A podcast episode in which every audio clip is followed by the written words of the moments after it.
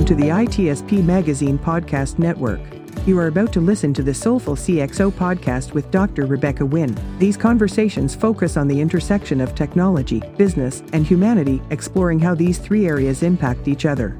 Dr. Wynn interviews guests, including business leaders, entrepreneurs, and experts in various fields, to share insights and experiences on cybersecurity, risk management, and leadership.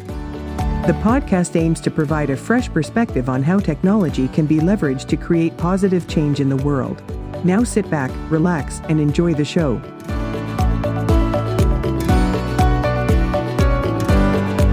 Welcome to the Soulful CXO. I'm your host, Dr. Rebecca Wynn. We are pleased to have with us today Tonia Dudley. Tonia is active board member and strategic advisor consultant. Her prior roles include being VP, Chief Information Security Officer for Cofense, and holding leadership positions managing incident response, security awareness, and IT compliance for large global organizations such as Honeywell and Charles Schwab. She has served as executive committee member for the National Cybersecurity Alliance, where she worked closely with organizations such as the Department of Homeland Security and Cybersecurity Infrastructure Security Agency, promoting information security best practices and education to organizations worldwide. She's co-president of Women in Cybersecurity, WiCyS, here in Phoenix. Tonia, it's great seeing you again. Welcome to the show. Thanks for having me on your show. I really appreciate it. You have a very diverse background and you've been in many different sectors of our field, but how did you even get started to be in the cybersecurity field? How did, how did that journey? What did it look like? So I've a very interesting career journey where I started the first 12 years of my career in finance um, and always was very um, tech savvy in those finance roles and then had an opportunity to get onto a PeopleSoft project, um, which helped me better make my way into um, IT and did probably another 10 or so years in IT. And then the last five years of IT, I was IT compliant. So it was a great mix because it was Sarbanes Oxley had started up, you know, this ni- nice SEC regulation, right? That we all, um, Sarbanes Oxley, that we all love to hate at this point. Um, but with my finance and IT, it was a great mix for me to be able to blend both of those um, aspects of my uh, experience and, and knowledge together. And then um, and then, you know, doing IT compliance for five years, I'm like, okay, what's next? And that's when InfoSec was really starting to kind of pick up and be of interest. And then we had an opening um, when I was at Honeywell in the policies and standards group. And it was a lateral move. And I'm like, oh, this will be a good way for me to kind of figure out all the different aspects of, of InfoSec. I really didn't know much about it at that point.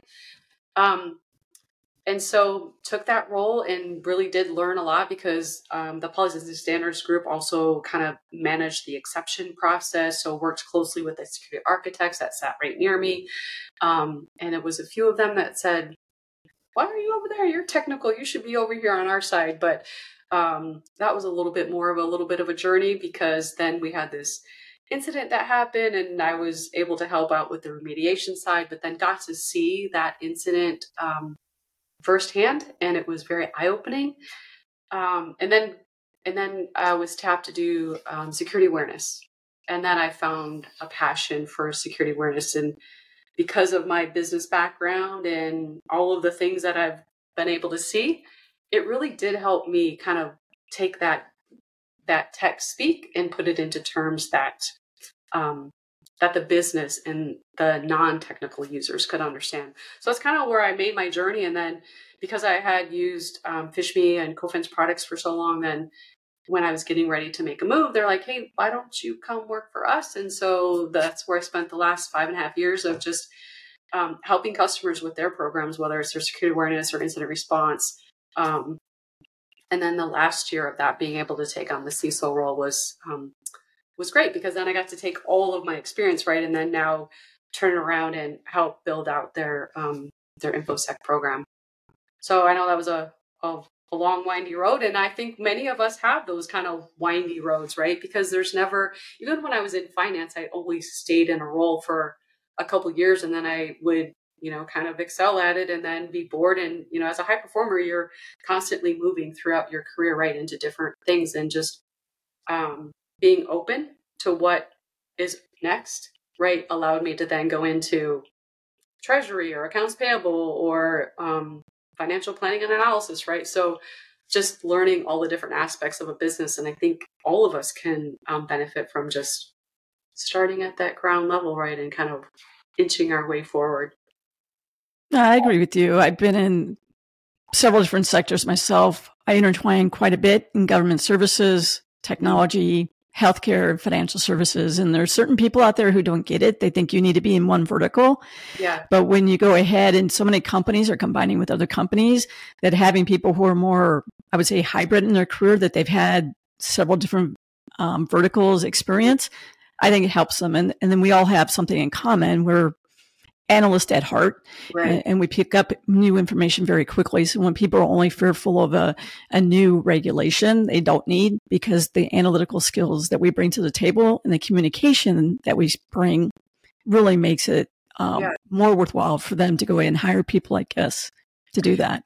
Right, because it's our skills that we learn, right? You bring your your experiences and we can always learn a new skill, right?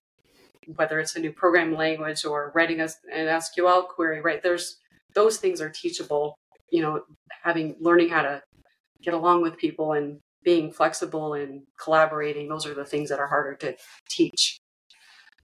You have a big background in incident response. And one of the things that you hear all the time is know, humans are the weakest link in incident response as well as phishing, right? That's a type of incident response. Yeah.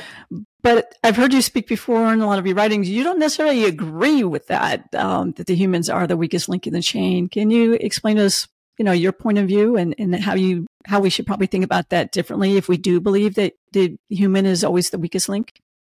Yeah, so I'll just start with one of the things that I always used to tell the SOC analysts who would get, who would say that, you know, okay, that user, and I would remind them, you have your job, but you also don't know how to do their job. You don't know how to write a journal entry or write a legal agreement or write a job description, right? So we need to remind ourselves that our business um, users have their day to day job, and we're kind of trying to force them to also pay attention to the security aspect of it. When oftentimes, when you look at um, a lot of the incidents, right, there is usually a technology aspect of it along with the human, right? And so, yeah, sometimes it's a behavior thing and just getting people to understand now that we're in this day of, you know, everything is techni- technically focused, right? To just, yeah, there's some things that we still need to do, right? But then it's also um, embracing what it is that they do. And then also finding ways to come alongside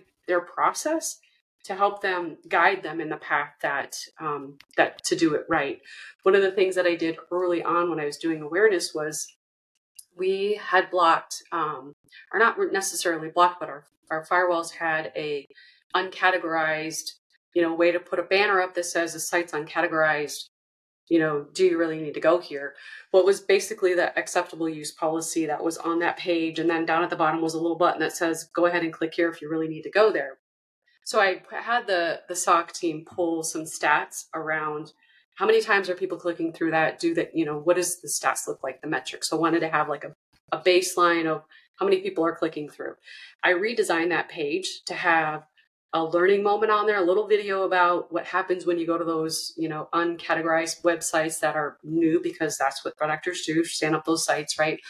And then a way for them to go and register that site with um, our site categorization uh, vendor that we were using, um, and then tell them to wait. Once you get that email back and it's categorized, then you can proceed. But if you have a, a, a you know a business critical reason that you need to get to that page now because maybe a conference site just got stood up and you you know there's a certain there's a, a small window that you need to register right um, go ahead and click there but then come back and still register the site when we did that then we saw a dramatic drop in people actually clicking through to that you know because oftentimes those links in that phishing email are uh, taking you to a phishing site right so if they're clicking that link because they don't know um, we can't say hover anymore because of our wrappers that um, try and try and isolate the page um, then we saw a huge drop in people's behavior. So I like to use that example because there's a lot of times that we can look to see how can I disrupt the user's um, process to do it the right way, or maybe there's just you know understanding what it is their business requirements are. Right, as a security architect, meeting with the business to see how can we make this um, technology secure, or some configuration that we can do, or what do we need to do to help help the user so it shouldn't be on them to always look for am i doing this securely yeah one of the things i hear quite a bit especially even with my consulting is our grc department is not listening mm-hmm. to what we need to do from an engineering standpoint networking standpoint yeah. one to go ahead and meet business needs for what we have to produce right? So that affects marketing all that stuff too. Mm-hmm. But also, you know, why you keep asking us all these requirements um, without any context. How do you get around that communication? Um, part of I know for me, part of it is really have to educate the GRC people. What does it really mean to run within the business? But how do you suggest people do that? Because that goes into the human communication. And once that go down, one side's going to do whatever they want, and obviously GRC is going to be very, very frustrated yeah. in their processing. Um, one of the things that I always like to start with is just meeting with people, right? Coming alongside them and understanding their process, what's their pain points. And actually, when I um, took on the CISO role, one of the things that I looked at was okay, we get all these third party questionnaires that come into us, right, as being a vendor.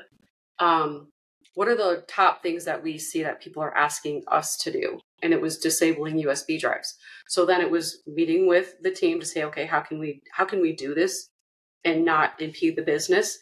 So we set up a process, let people know that we're going to you know let the leadership know that we're going to disable them because if you just tell everybody then they're going to freak out right because everybody needs to have everything um, and we only had two things that came in and one was only a legitimate business reason the other one was they were doing something that they shouldn't have been doing. So I think when it comes to the GRC team, right, really coming alongside them, and I met with my compliance team regularly to understand, okay, what are some of the pain points that you're seeing, you know, that you're that you're dealing with, whether it's the regulations, you know, GDPR, or or the risk assessments or the frameworks that you're following. So what are the things that we need to really pay attention to? And then risk rate those, right? What are the high priority things that we really do need to address? Or what can we figure out? Is there a, a compensating control that we can put in place for to help with that so we still meet the the the the control that's required um, and not have to um, totally strangle the business from doing the thing that they actually need to do to make the revenue right how do you deal when business was saying, "Oh, we'll just throw it on the risk register," and then I'm like, you just have this huge risk register and nothing's ever being addressed. I'm sure that's happened to you before. How do you advise people to handle a risk register more responsibly? Um, so we always had a mandate that when we had our secured exceptions, they weren't forever. They were a, they were you know you had a year to to figure out how to fix that exception, right? So you have to put some time bounds around that and then making sure that you have a routine to regularly review those things and understand okay we're never going to fix this thing because it would cost us too much and you just have to document that but you still have to come back to it routinely right? Like quarterly semi-annually annually to say has anything changed in the in the technology landscape that we could mitigate that or do we need to we still just need to recognize that this is a risk? But the business is the one that needs to understand that they are the ones that own that that piece right? The security team doesn't own it the it team doesn't own it the business is the one who champions why they need that functionality right? I know one of the things that i've done is always tied into an enterprise risk management COSO framework or something similar like that. And then when you look at the risk register, a lot of times it's just a listing. Yeah. But really using those categories to list where they are. And if you're doing global, where they are globally as well too. And then that should be part of your regular reporting and your KPI into your compliance meetings or something similar like that. Did you, do you recommend that too? And if so, do you have a different type of metric you, you might keep that people might be able to go ahead and do that? I know what that's what I did. I did it by location. I did it by what type of services application. And then to get the bigger bang for the buck, tie that into the contract and how that can put a potential contract or an existing contract revenue in jeopardy because you're not resolving that, tying it into the business. Yeah, no, I, I totally agree with that that concept, and then just making sure that you have routine um, meetings with senior leadership, right? They need to understand the impact because maybe it's not bubbling up to them that this is a problem, right? Maybe the teams are trying to deal with it on their own without actually getting the support of management to back that. Why, you know, whether it's from the business side or the technology side, right? So, you know, those are always not contentious discussions, right? They're not always easy to have, but I mean, what we're seeing right now with SEC and all the things that are bubbling up with when do we report? What's the what? How do you define material? All those things, right? So it's really getting everyone on board with understanding that language. Um, yeah, I can. We, we could go on and on about that. you know, t- today a lot of CISOs are spinning out of jobs, getting a new job. It's one of those things where it used to be, ah, you're staying 18 months, two years, whatever. And a lot of times people are spinning out nine months and 12 months, maybe because they're like, this is not the culture for me. Sometimes it's because there is downsizing. And for some reason, our departments seem to take the hit immediately versus other departments. But what do you see out there in the market when you talk to other CISOs as well too. I, I know that a lot of people are frustrated right now that it seems like we're becoming CISO light squared. So it's, you know, we were like trying to get onto the executive boards where they could take us seriously. And it seems like to me that we're shifted majorly to left. And it seems like almost every day it gets more than that. Maybe not Fortune 500, maybe not Fortune 1000 companies, but a lot of the startup, smaller growth companies, it seems like we're not taken as seriously anymore what are your viewpoints or what do you see? I would agree. I feel like um, the CISOs that have been around for a while that have that are more seasoned, right? They've been doing this for a while. I think they're getting to the point of burnout because of those same politics that, you know, not being able to get the things done that they need to be able to get done, not having the budget, um, you know, being scrutinized for the same, you know, everybody needs to cut their budget 10%, but we just added these things, right? But these things keep us secure. So it's always having to justify why you need those additional expenses. How do you, um, having where that CISO role reports is starting, we're starting to see that shift a little bit too, which can also help with those conversations. So moving out from IT into some other either legal, I've even seen it in finance, right? Where we start to get a little bit more visibility into the real risk to be able to have a conversation that's not buried in the technology stack. Um, and I think that, yeah, we were making good progress with having, you know, smaller companies start to add that CISO role. And now with the, with all of the dynamics shifting as far as, you know, the, what we saw in the last six months of of last year with all the cuts in technology. Everyone's you know really trying to scale back. Transformation is happening. It's really impacting the security budget overall. I think there's a lot of just frustration in the community right now. Yeah i think one of the, the reasons for that too is there's several businesses out there that like almost it appears where it's growth at all costs. And when they they they talk to us as consultants. They're like, you know, how can we work you into the cost model? And you're like, wait a minute, we're really more on revenue retention and revenue acquisition. That's yeah. where I see myself as more that trust officer role instead. Because if you only talk about growth and you want to do growth at a very, very fast pace, a lot of times we're not built in to be able to do all the checks and balances that we need to do to be responsible to make sure that we're meeting regulatory requirements, legal requirements, and also then when people are trying to acquire new business mm-hmm. that we can go ahead and we could they always ask us as CISOs, you know, what is the security posture and are you willing to sign off on it? And you're like, not if they're deploying everything every night without telling me. It's hard for me to go ahead and sign off, or we have to sign off on 100% secure at all points in time, where yeah. you might be deploying that's 85% or whatever, 90% baked, knowing that you're going to go ahead and do a reiteration um, in three days you know, how do you suggest people deal with that, or, or is that the frustration you also see out there? I think that's some of the frustration. And then we just, if you look at a lot of the major breaches that we had last year, right, with MOVEit and Okta, like those, you know, threat actors are going after those technology stacks now, right, because they're trying to still make their way in. Um, And so you have to also remind um, the business that it's a brand reputation as well when it comes to a breach. You know, we used to always talk about that, and we kind of lost our way with kind of bringing it back to what's the impact of the brand. And I think when you look at even the IBM uh, cost of a data breach, right, there's lots of great um, content in there to, to show that impact of what happens with the breach. MOVEit was pretty disruptive last year, right? That was impacting a lot of businesses. And I think, and then Okta came along, and then that was impacting some. And we saw the MGM and others that also were dealing with that same that same breach. Not everybody in our audience is in technology. They, they listen to this because we have leadership and core values and resiliency and health and wellness.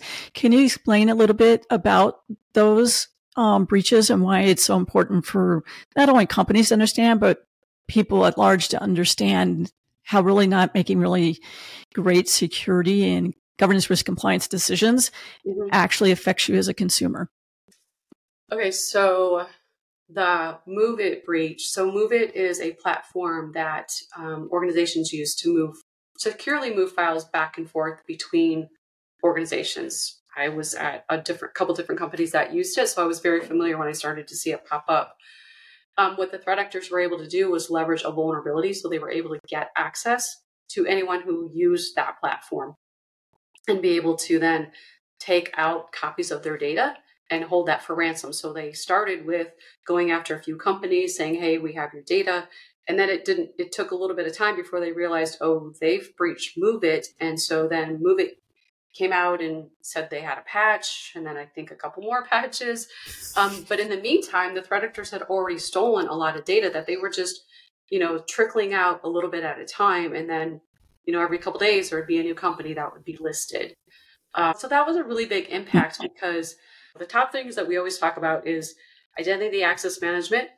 Um, how do you manage that? How do you manage onboarding, offboarding um, identities, whether it's users or um, service accounts or any type of account to access your um, environment? Because that's what threat actors like to get a hold of and um, be able to breach right to be able to get some of these credentials now they can move around as a normal individual user um, without being detected and then vulnerability management. So patching, having a regular patch cycle. Um, I was in an environment that would take 60 days before patches would get rolled out, which that's a long time, right? When we see um, threat actors, they're usually uh, those vulnerabilities usually bubble up because um, somebody, either a researcher found it or a threat actor was leveraging a vulnerability within the software or um, a, a, product. Um, and then the uh, so and then asset management so knowing all of your assets. So those are usually the top three things that you know is most forefront on anybody's um, security program right? If they can start to whittle those things down then maybe we can make some some progress. But it's always the threat actors are usually going after um, credentials which they do that when I was at Cofense, 60% of the phishing emails that we saw were credential, right? They want to be able to get those credentials because now they can log into the system. But they also deploy malware that then leverages those vulnerabilities to be able to execute some type of code to be able to make their way in. So maybe they don't need to have a credential, but maybe they can install some malware that can leverage a vulnerability, like MOVEit, right, to be able to get access into your systems, to be able to take that data out.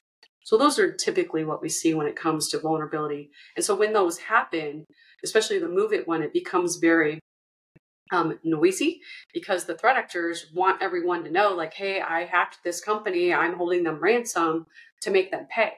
So the noisier they are with that um, with that attack, then the more likely that the organization, in their mind, is going to pay those millions of dollars, right, to be able to get to get them to not expose their data.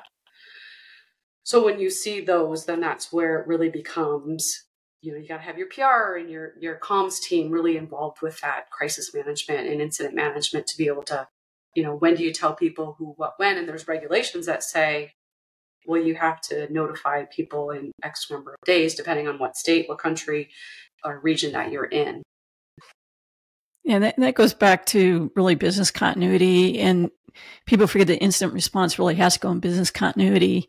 Because one thing is about your contracts, your contracts also tell you the order that you have to report and how you need to report things, right? You might have FBI and things like that as well.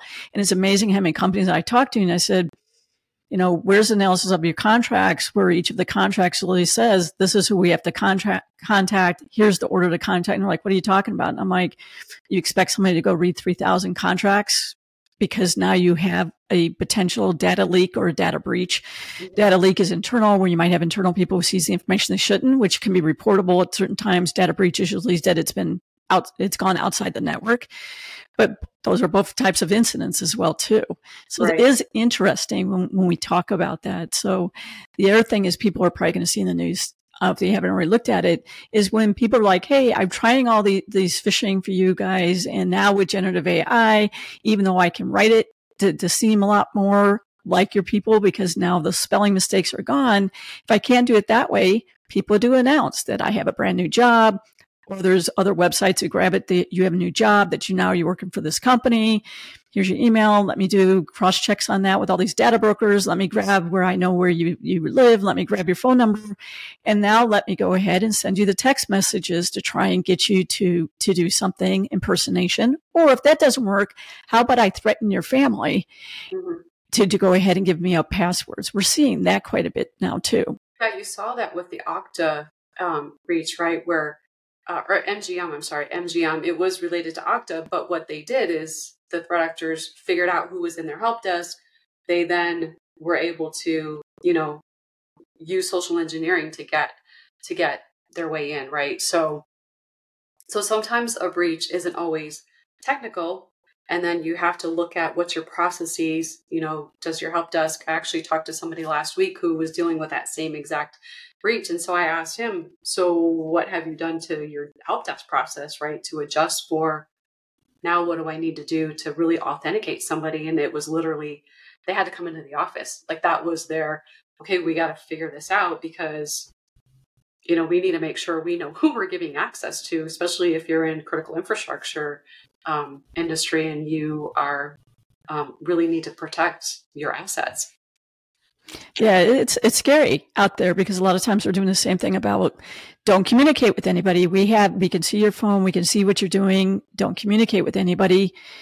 So you do need another channel that mm-hmm. the people can go ahead and communicate this is this is what's happening. So if you're a company out there on your business continuity when you're training people, what do they do when they go ahead and they get a text message or they get something else on their personal system that it seems to be that someone says hey, we're either blackmailing you, blackmailing you, or or something along those lines. What is another channel outside their phone to go ahead and contact you?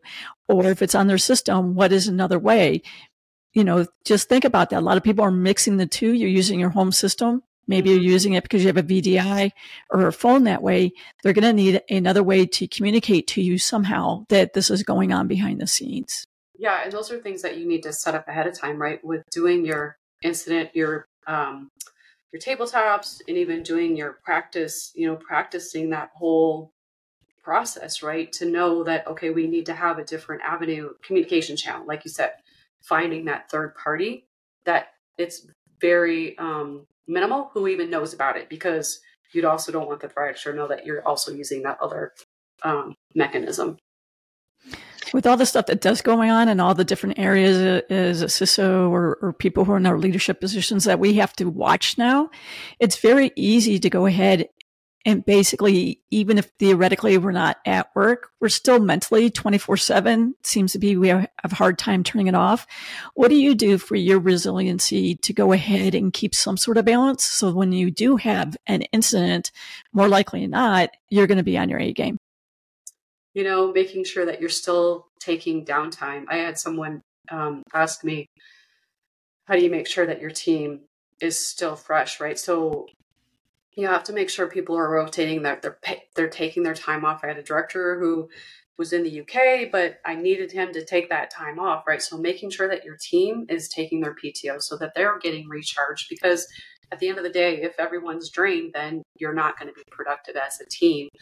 Um, and then just making sure that I think some of us get a little insecure, like, oh, I, I got to do this, and learning to let go a little bit. That you have a team that can help you, and that you help each other, um, and not trying to um, strong arm all of it yourself, right? That you can lean on each other um, to help get through the moment instead of trying to just take it on. Our time has totally flown by. I want to thank everybody for tuning into the show today. Please like, subscribe, and share the channel.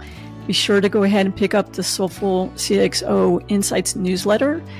And Tonia's information will also be in the description. Just scroll through that as well. Tanya, thank you so much for being on the show. We appreciate all of your inspiration, your insights, and your wisdom. Thanks. I appreciate it.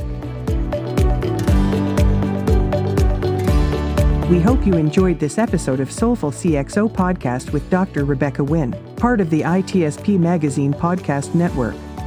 If you learned something new and this conversation made you think, then add this show to your favorite podcast player. Subscribe to the ITSP Magazine YouTube channel and share the ITSP Magazine podcast network with your friends, family, and colleagues.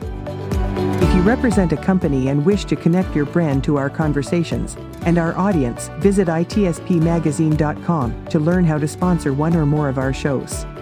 We hope you will come back for more stories and follow us on our journey.